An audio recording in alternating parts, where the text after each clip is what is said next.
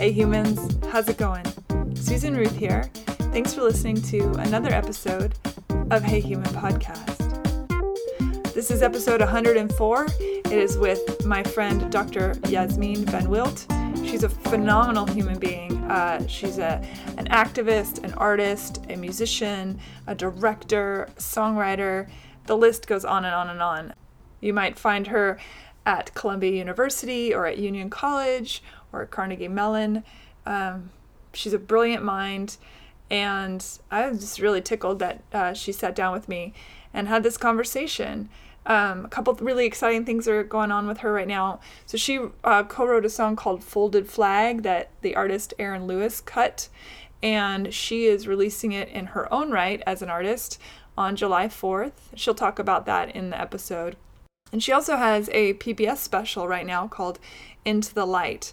So you can check your local PBS affiliate to catch that show, and I encourage you to do so. Um, she does work with Everfi, and I mean, she's got so much stuff going on. We talk about all of this, and uh, it's really wonderful. She's she's really a, a, force in the world, and it's exciting to to follow her uh, many, many, many adventures. You can find uh, a lot of the things that we're talking about on the links page for Hey Human, and uh, I hope you do so. I try and every episode keep that nice and up to date. So check out the links page, heyhumanpodcast.com. Social media, Hey Human Podcast, if you're looking for that. Uh, Susan at heyhumanpodcast.com, if you're looking for that. If you'd like to help support Hey Human, you can do so. If you shop on Amazon, you go to heyhumanpodcast.com and there's an Amazon portal at the top of the page. And you click on that, you do your Amazon shopping like normal, and that helps keep it ad free, uh, the podcast, I mean. And there's also a support Hey Human button on the website if you are so inclined. Uh, it is always uh, appreciated. Um, I wanted to give a shout out to my dad who wrote a novel called Margaret Outrageous Fortune. It's available now on, on Amazon. And I'm just so proud of him and excited about his book. I read it on the plane and it's so good. I was I couldn't believe my dad wrote that. By the way, um, sorry about there's some banging going on in the background. The Airbnb I'm staying at um, has construction going on. So if you hear that, I apologize for the sounds happening. I'm trying to squirrel away in this closet, and it's, you know, sound is sound, it carries.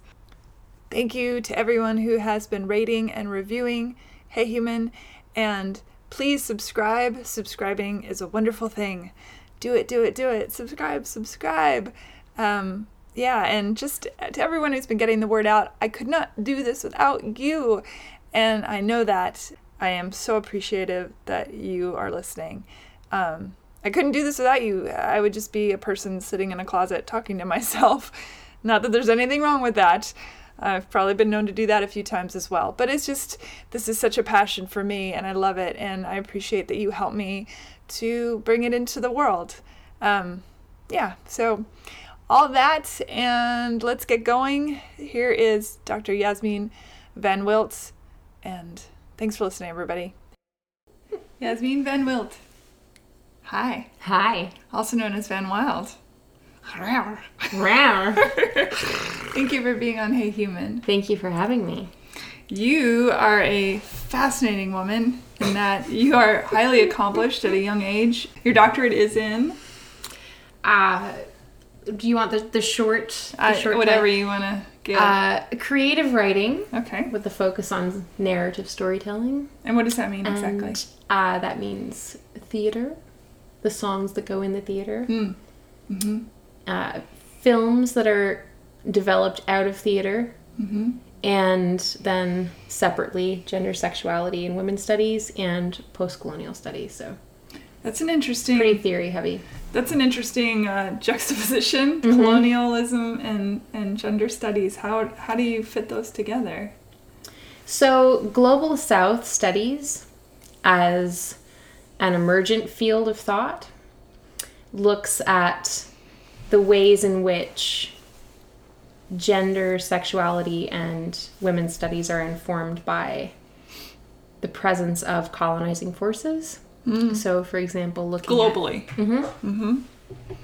looking at how um, First Nations women in Canada are affected by the presence of religion, um, the ways in which First Nations theater, music, and film are informed by the white gaze, and ways that that uh, creative work can challenge that. Delve into that a little bit more. What is that? So, try to find a way to talk about this that isn't super theory heavy, which is not necessarily ultra exciting. But basically, there are ways to do storytelling, and I know that you do this a lot in your own work and in your own painting that interrupt certain narratives. Mm-hmm. So, um, new historicism is an idea. Okay. That suggests that new histories can be constructed when old histories are challenged. So, for example, um, I can transition into talking about some of my own stuff to give you something that you will have heard and that maybe people who are listening might have heard. So, my song Mama is a song about uh, a young woman who kills her attacker. And she is actually hung for this. For the crime. Mm-hmm. Exactly. And so this is based off of real narrative, real histories. But in this, um, the hanging happens at the end of the second verse and before the double chorus comes in. So we actually hear her after death calling back from the beyond. And we hear her talking to her mother about death and her fear of death. And then after that, her overcoming her fear of death and then speaking in this liminal way, like she's a specter through space and time. So that is my attempt is essentially to construct a narrative that empowers her voice. That as a woman who is queer, who is a feminist, who studies this and is really passionate about finding new ways to empower women's histories. You're speaking of yourself, not the song. Exactly, the of myself in the, the song. song. Yeah. But I've also I've also mm overcome sexual assault. So mm this song is about looking at what happened to women like me who experienced this 100 years ago, mm. 70 years ago, mm-hmm. and in many places still today, who survive something terrible, who hurt the person who attacks them, and then who were faced with being charged as a criminal mm-hmm. and killed. Mm-hmm. And in this scenario, the fact that she is able to to speak beyond the grave is meant to be an act of empowerment. So she is able to disrupt the narrative that she's a victim, that she is unable to even capture her her agency over her own hmm, story. Fascinating, and it echoes what's going there. That that young girl who um, is being sentenced for. I think she's been released since, but um, over the last couple months, mm. she was uh, taken sex trafficking case, and she killed her abuser or her pimp, the guy that took her in the first place and forced her to have sex in servitude. And then she ended up going to jail for killing him, which is a very bizarre twist. And of course, people rallied to her and helped pay her fund mm-hmm. legal defense and such. Mm-hmm. But it is a, and sadly, mm-hmm. a common story mm-hmm. throughout history. It's a very common narrative, mm-hmm. and it's it is actually the prime driver for most women who commit violent crimes, mm.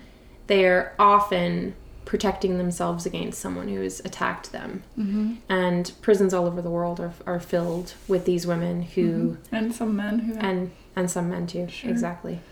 So yeah, it's uh that you know women women who are incarcerated even in this particular day and time are the most sacrificable. They are completely and utterly removed from dialogue with power and the moment of becoming incarcerated is a really interesting process whereby somebody loses their access to power. They lose citizenship and they essentially become, you know, a persona non grata.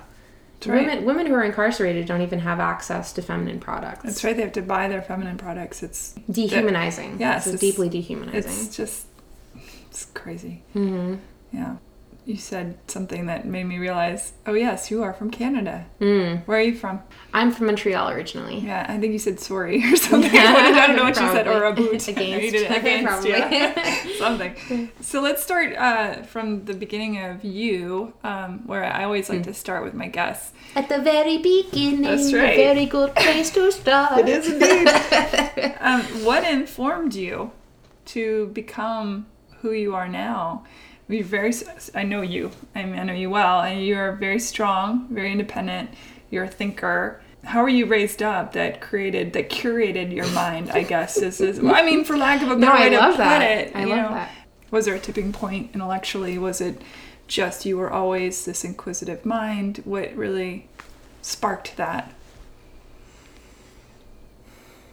It's interesting how how we become whatever it is that we are, isn't it? That process and that journey. That was it. Process. Mm, mm. Oh, Canada. My home and native land. I actually know that song. What curated you? Well, Or I mean, who, I- for that matter? or who? Yeah, I mean, I think I I feel as though I've always deeply identified with an outsider ideology, an outsider way of being, and that certainly comes from I think an early understanding of the fact that I was different, being hyper aware of difference. So, I mean, now I understand that some of those qualities that made it difficult for me to relate to other people have to do with having Asperger's, but as a young person, um, school was very frustrating for me. I was really bored, and I know that that, that will resonate with you and with a lot of other people. Um, you know, the the normal construct of education didn't really jive with what I needed as a person, so I started taking college classes very very early, and that was a that was a blessing in a in an atheist agnostic contextual way. I also come from I think two very polymath polymathical polymathic people who come from Born of polymaths. born, born, born of polymaths. Let's just, we'll, solve, we'll solve the plural. and A polymath being, for those that, that don't know, a polymath being uh, a person who excels in a multitude of things. Yes. and I was able to start music very early and able to start other creative endeavors early. Encouraged by your encouraged by my parents. parents certainly and and teachers and that was very lucky i think but i was also pretty badly bullied because of this sense of difference that was so obvious. And also i dressed differently. My parents were very religious but um, not in uh, a mainstream sort of way. They practiced sufism and Explain what that is, because I think a lot of people have no idea. it's, uh, well, you know, it's an interesting uh, religion or philosophy or practice, and that It's it depends. mystic? It is mystic, Yeah. exactly. It's so the focus is on the mystical aspects of Islam and Sufis practice in many different ways. I think depending on country of origin, but um, my parents were pious, and that was also a Did the- differentiating factor. Did the ecstatics come from the Sufis?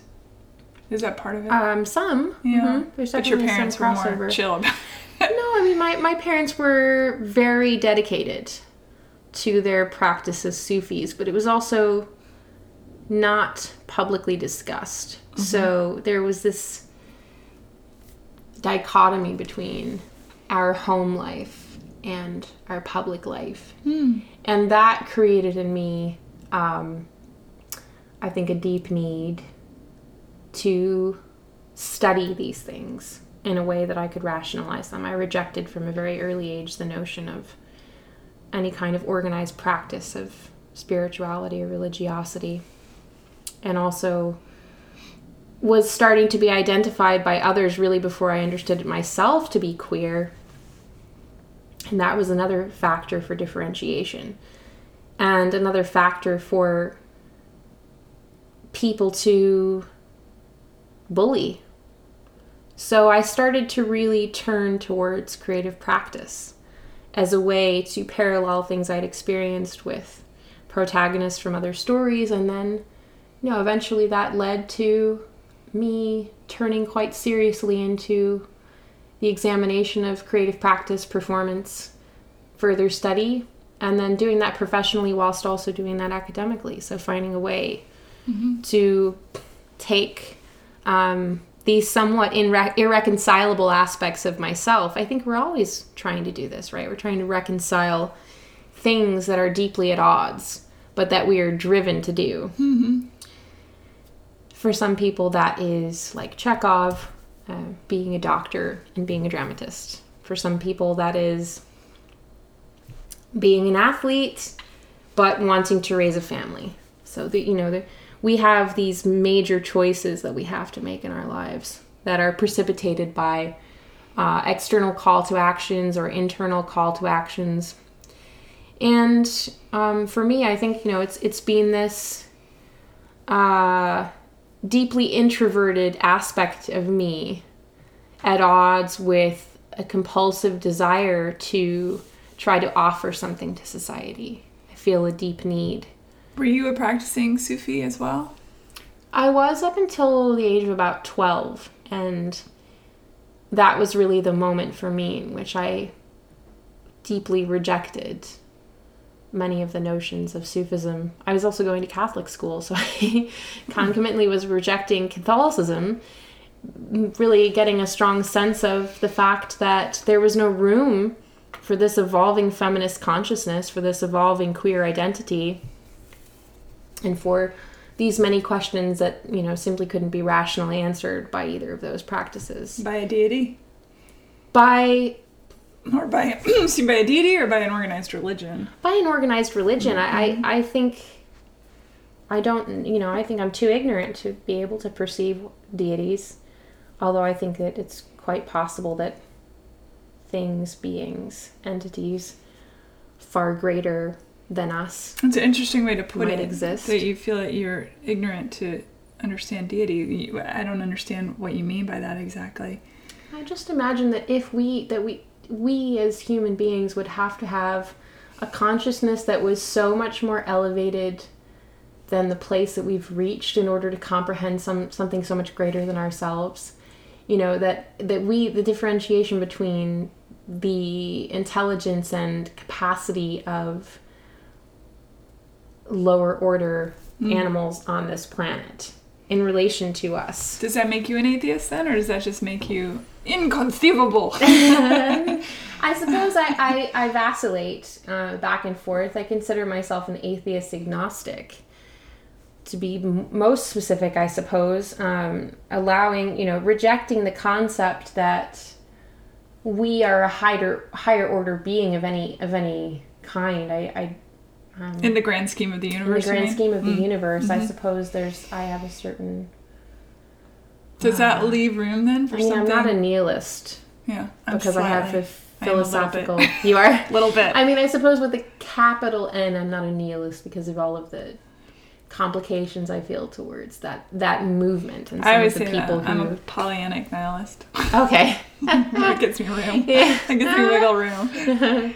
I mean, I'm neither an I'm not an atheist mm-hmm. either, mm-hmm. which is it's a very bizarre combination. Mm-hmm. I try I try not to worship science, but I I do mm. find but it's so beautiful some comfort in the revelations of quasars and sure. epigenetics and sure sure the study of deep space. I think if I if I could do it all over again, I probably would become an mm-hmm. astrophysicist because mm-hmm. there was there was a turning point for me where I was either going to become a physicist or I was going to become an artist and I had to make a choice. I believe they're the same thing.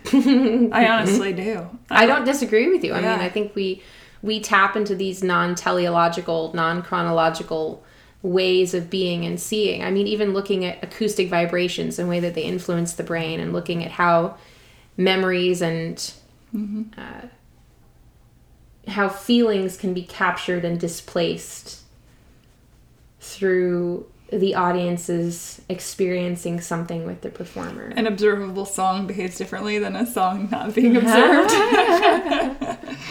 That's a physicist joke. yeah. It's a mix of a physicist dad joke. so Next time I'm flat on something, I'll, I'm going to use that as my, as my excuse. It's like it's just because you were watching me when I don't have anyone watching me. I That's do this perfectly. exactly. My gosh, I do everything perfectly when no one's watching. right? Um, so, well, that's really interesting. So it's informing. All these things are informing who you are as a child. You you're understanding that you're. Uh, that you're not straight, that you're queer, as you put it, and which I always find delight in that word because mm-hmm. I think it's first of all, I love any word that begins with a Q, hmm. and secondly, I just think it's it's an interesting, funny, like queer. Like, what does that mean? Like, oh, it's a little odd, but is it? It's you know, it's it's. I like the irony of the word mm-hmm. in that to me, it's just as normal in this day and age. If mm-hmm. somebody says I'm gay or I'm straight, I look at it the same it's not queer at all to me. But yet i get that self-identity and not being queer i don't get to decide what a word is or isn't as we talked about earlier off mic. Um, when you realized that not only were you queer as you put it but also you know hyper intelligent and also bored and also having um, a form of autism right? All those things mixed together, did you have anyone that was still saying, I see you? Or were you in a universe all unto yourself? Because I think in some cases, when people feel like they're alone in the world like that and in, you know, the universe, that it, it almost, it can do one of two things, right? It'll send them deep into a hole and it will, or it will shove them into the all of exploration. Mm-hmm. So, how did you, at that precipice, how did you decide which way to leap? At a young age, no hmm. less. Well, I spent a lot of time observing people who were funny and popular. it became a kind of, you know, it became a study for me. It really Sure. was an exploration of examining what gets a laugh. Why are people laughing right now? Why do why does everybody think that person is cool? What is their behavior? What is their body language? And for a time I completely reconstructed myself. Hmm. So I copied and mimicked and I think being a performer and being an actor was really helpful for me because I could use this cerebral aspect of my nature to inhabit other people and to construct some idea of what I would like myself to be. And I found that truly freeing hmm. to be able to. I started writing monologues and creating characters who were stronger and more comfortable and more assertive than me. And eventually, I found that I was architecturing my own nature. I was tapping into something perhaps deeply unknowable to myself before that point. And I think I also obscured myself. There was a period, maybe 10 years, where I disappeared That's a long and I, time. it was a really long time. And I had to do this as a survival method because, you know, in a lot of ways, in an industry that up until very, very recently punished difference. I mean, I think within the arts and within you know, mainstream commercialization of all of these things, of all of these artistic products, people who were seen as differently abled were really punished for that for that difference. And uh, i think it took emerging from and it you know was initiated by a violent experience that i encountered. And then i think my reemergence was ultimately initiated by by another really um, pretty traumatic experience but it called it called out um, what my mom would describe as the tiger nature that is somehow dairy, bur- buried pretty deeply within oneself. And I think this is something a lot of women have to do. I apologize. I turned this off and it turned itself back on.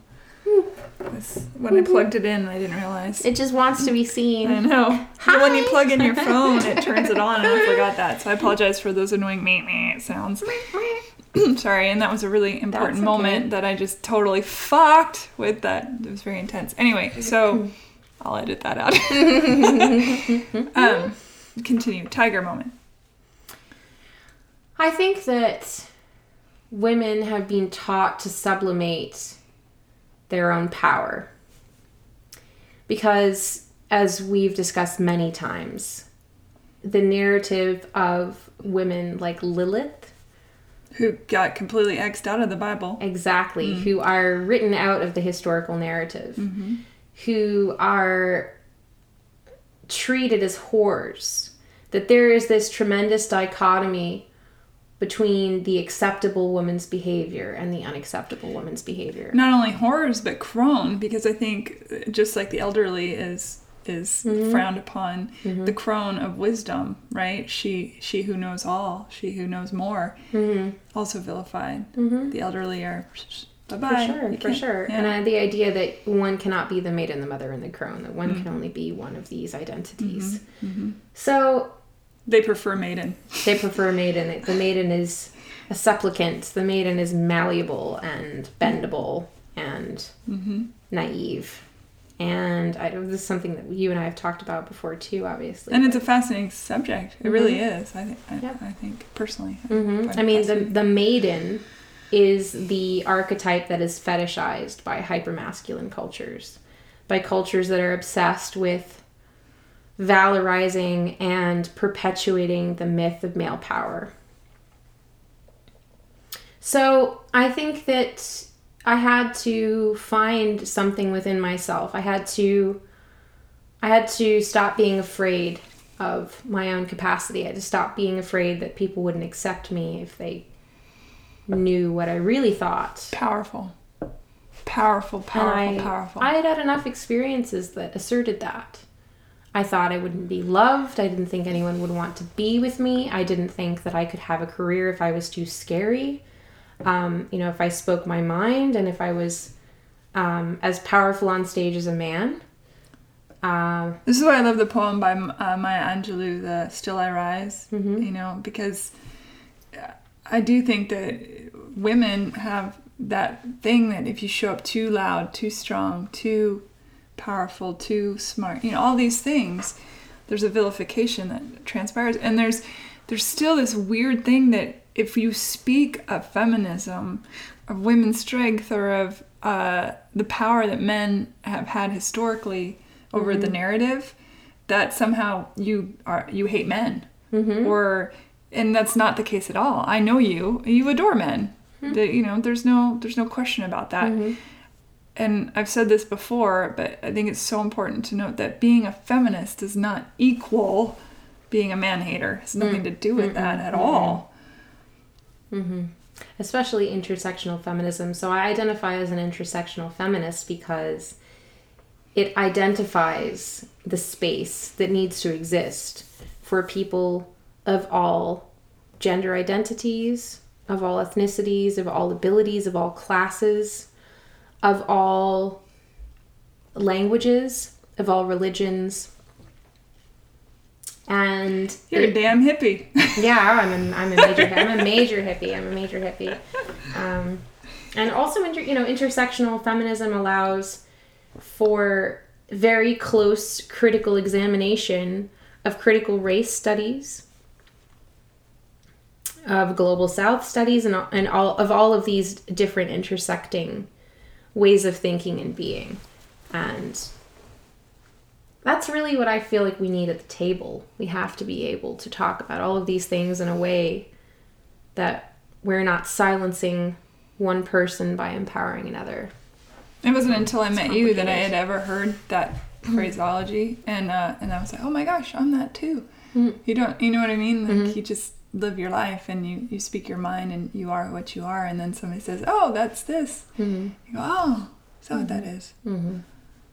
I just thought it was being a human being, hmm, but it's got a fancy word. Hmm, hmm, yeah. It's it's not a new concept. It emerged as a result of the work of Dr. Kimberlé Crenshaw, and she is truly brilliant. If you have mm-hmm. the opportunity to speak with her for this podcast, you should. Is she at Union College? She is at Columbia. Oh, okay, Columbia University. She has been many places. Mm-hmm. Um, I believe she was at UCLA before Columbia, but mm-hmm. she is one of the preeminent scholars of critical race studies, hmm. legal studies, mm-hmm. humanist legal studies, and she feminist studies. fascinating. She is. And also. I, I always put links mm-hmm. on heyhumanpodcast.com, mm-hmm. and uh, I put books up there all the time. And for those of you listening, if any of the things that are talked about on any of these episodes intrigue you, I encourage you to go to that links page and, and get the books that are there and, and read about it and learn about it. For sure. So It helps support Hey Human too. Exactly, and I think that you, you know everyone benefits from engaging in these conversations. So it's a mm-hmm. great opportunity for people, and I'm happy to answer any questions if people have questions they would like to talk about. How do they contact you? They can email me at artist in residence at cugmhp.org. I'll put that on the website too. This is my Columbia University email. Okay. Um, so you you're you're coming into your own at this point. You're understanding your own path as much as any of us do. Um, and music is is the thing. Music and theater, right? You're not a traditional artist as in such that you I would put you under the category of performance art, thinking art, you know you're saying something more specific. You're telling a story and narrative. Um, talk about the what van wild is exactly. Or unexactly. Sure. Well, Van Wild is a project that has evolved over the last five or six years, but it's not the first project that I've released musically, and um, it was precipitated by a number of plays and films that I did before that. Van Wild is a blues rock, art rock project that I am hoping will continue to evolve thanks to collaboration with people like you and Tyler Kane and Wade McCollum and Daphne Willis. In this space, I'm trying to queer spaces. I'm trying to take mainstream dialogues that are easy for people to access and interject women's voices and queer voices within this. I'm hoping to normalize a woman's voice being in this position. And I am excited about releasing a version of Folded Flag in May, this song you wrote a song that I, I wrote with um, two other extraordinary writers, and it was really a joy to do that song. But this this song I'll be delivering from the perspective of a queer woman soldier mm. who is writing to her partner who is pregnant back home. And this is in response to the very real experience of many queer people who are in the military, who are now finding that their ability to be safe, to have benefits, to continue serving is being challenged by legislation that the Trump administration has put in power. And I find that really upsetting Hey, as well that people are willing that are are expressing their nationalism and their pride and their desire to protect something that they believe in and that they're being attacked for their gender identity in some cases or their sexual identity it's very very concerning i identify as a pacifist but i come from a military family and I see a big difference between people who serve and the governments who send those people to war. absolutely I don't I feel that we should although I don't support the choices of administrations and I'm not a supporter of war in general, although I sometimes think it may not be avoidable. And I, I vacillate back and forth on my agreement or disagreement with that. But oh, bless you. thank you pardon But I feel very strongly that when people return from war, they need to be supported. When people come back from the process of being part of a military entity, that they have needs that need to be met by the society that has asked this of them or to which they have dedicated their lives. absolutely So this song, um, I'm hoping is going to create some some more space. But also, I'm trying to create these anthems for women's empowerment and for women's power. And I think when you know when we celebrate equality and we celebrate the power of women, everyone wins. Mm.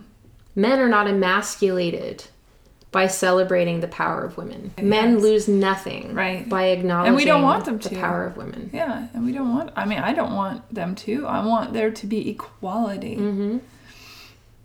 Everyone, Not- and everyone not should have just- the same access to opportunity. Yes, That's all. Not disproportionate equality either, Not, which not is better thing. or more, Yeah. just same as. Right, right. What? Okay, so you teach.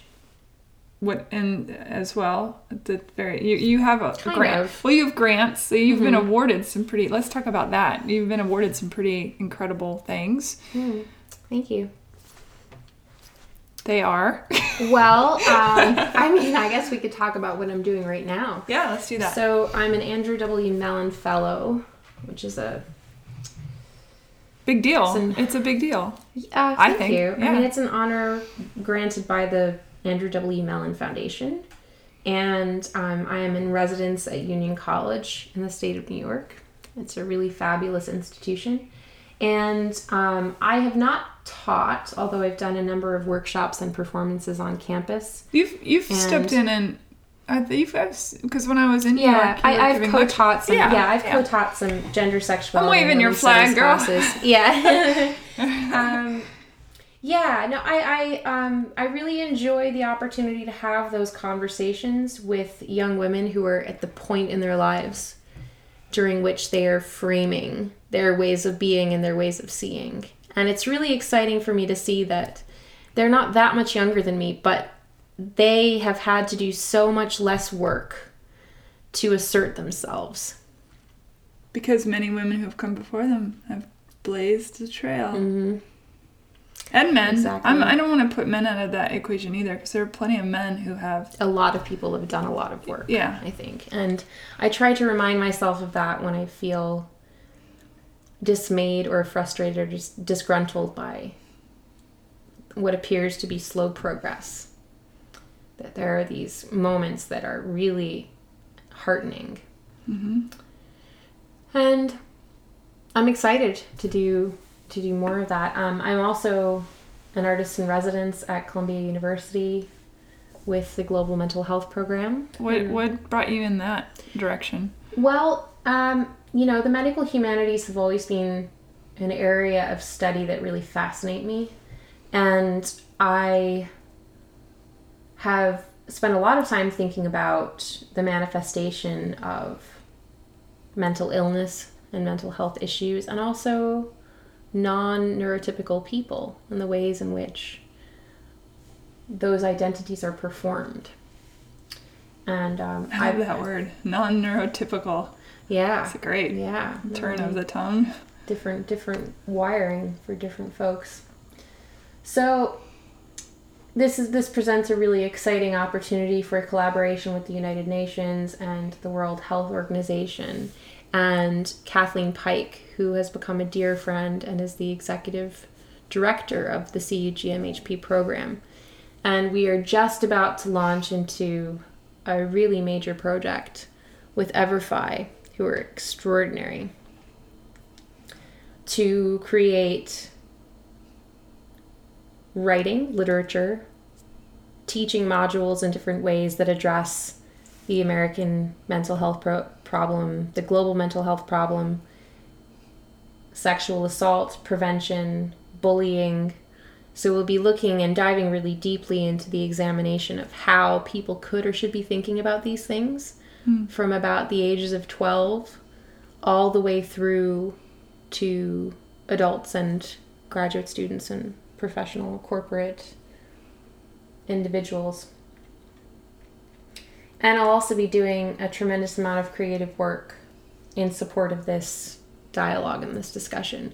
So for me, this is really the epitome of everything I've really hoped to do, in that I'm I'm utilizing my scholarly training and my scholarly passions, which are a deep need of, of mine, and merging that with my artistic work and my artistic vision for the way that we can negotiate national and international conversations about identity, access to power, social justice, and attitude.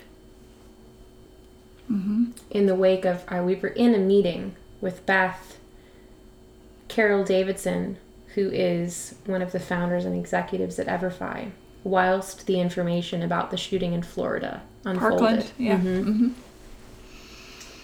And Jennifer Mitchell, who um, is Ah. also collaborating on this project, was sitting opposite me and she just pushed her phone Mm. over and showed me this news briefing. Mm. And the two of us had this shared moment of palpable rage where we just felt I could see that we were experiencing the same thing and we just felt this rage of as my father used to say righteous indignation that this is the time This- there's absolutely no more time to sit on the sidelines and watch the mass dehumanization of a culture of a society of a way of being that you know this this is this is absolutely the point of no return You're speaking to the children. They're supposed to be able to go and get an ed- education mm-hmm. without fear of what might happen mm-hmm. next. Yeah, you know, I don't and, think you know, that and also people. looking at the mental health you know Yeah. the, the, the correlation between you know Yes. two things like the gun laws in this country are insane for people who are not raised here the sheer horror and shock of the way that the acculturation of this gun ownership is embedded in identity is really terrifying Well, I think if anyone looks at the news and is horrified by, excuse me, a village of children in Africa having, you know, people uh, come in and machete an entire school to death, if that horrifies you, and it should, then so should someone coming in and shooting up a bunch of kids in their classroom in the US. There's, there's no difference. Now, that's not to say that you know they're not going to pass machete laws in Africa. That's not what I'm saying. I'm just saying that that where is the you know the horror needs to be seen and and and, and acknowledged. People, everyday people, don't need military grade weaponry. They just don't. They don't need it for hunting. They don't need it. And you know, if you argue that, I saw some post saying, "Well, you need an AR-15 if, let's say, you're hunting wild boar, and what if the boar turn on you?" And I say, "Well, why don't you ask Joe Rogan that, who hunts boar with a bow and arrow?" you know what I mean? Yeah. It's really strange. I don't I think that you know, we're we're in a real period of growing pain Mm, yeah. and progress is slow for Yeah. the most part. Sure. And And I also, I mean, I challenge anyone who, likely some people listening are going to disagree with me, but I challenge you to keep listening. Just like I keep trying to listen to why. So far, I haven't heard an argument that I really understand from the other side, to be honest. I, Well- I'm trying to have empathy and to understand where they're coming from, but I don't. yeah.